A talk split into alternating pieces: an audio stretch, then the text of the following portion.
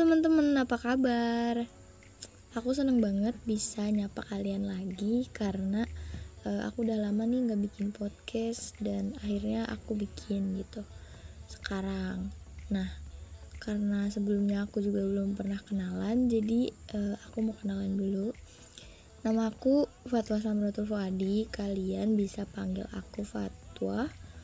Dan aku sekarang mahasiswi di uh, Institut Pertanian Bogor.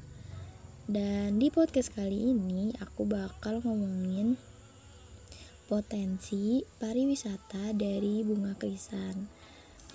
Jadi, kalian tahu gak sih ternyata bunga krisan itu e, banyak warnanya. Ada yang dua warna kayak pink putih, terus ada yang satu warna, hmm, ada warna kuning, putih, merah pink pokoknya bervariasi deh. Dan menurut aku itu sih unik gitu. Jadi nggak cuma satu warna aja. Dan ternyata si bunga krisan ini punya potensi pariwisata.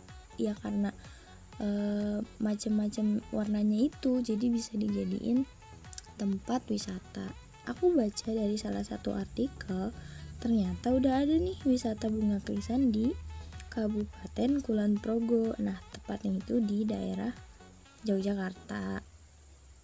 Katanya tujuan utama si wisata ini dibuat untuk menggerakkan perekonomian warga di sana biar e, mandiri secara ekonomi. Ternyata e, makin ke sini dijadiin tempat wisata dan e, wilayahnya itu sekitar 1,2 hektar luas banget ya teman-teman jadi kalau teman-teman ke sana, kalian bisa nikmatin luasnya hamparan bunga krisan. Terus ada juga uh, kayak kalian bisa menikmati olahan dari bunga krisan yaitu keripik gitu. Dan gak cuma jadi tempat wisata, ternyata kita juga bisa belajar cara membudidayakan bunga krisan di sana. Terus ada lagi di Semarang. Itu namanya Kampung Krisan Kelapar.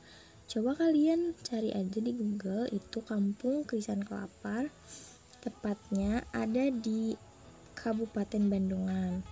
Nah si wisata ini tempat wisata ini dikelola oleh kelompok tani Gemah Rapi dan Karang Taruna setempat.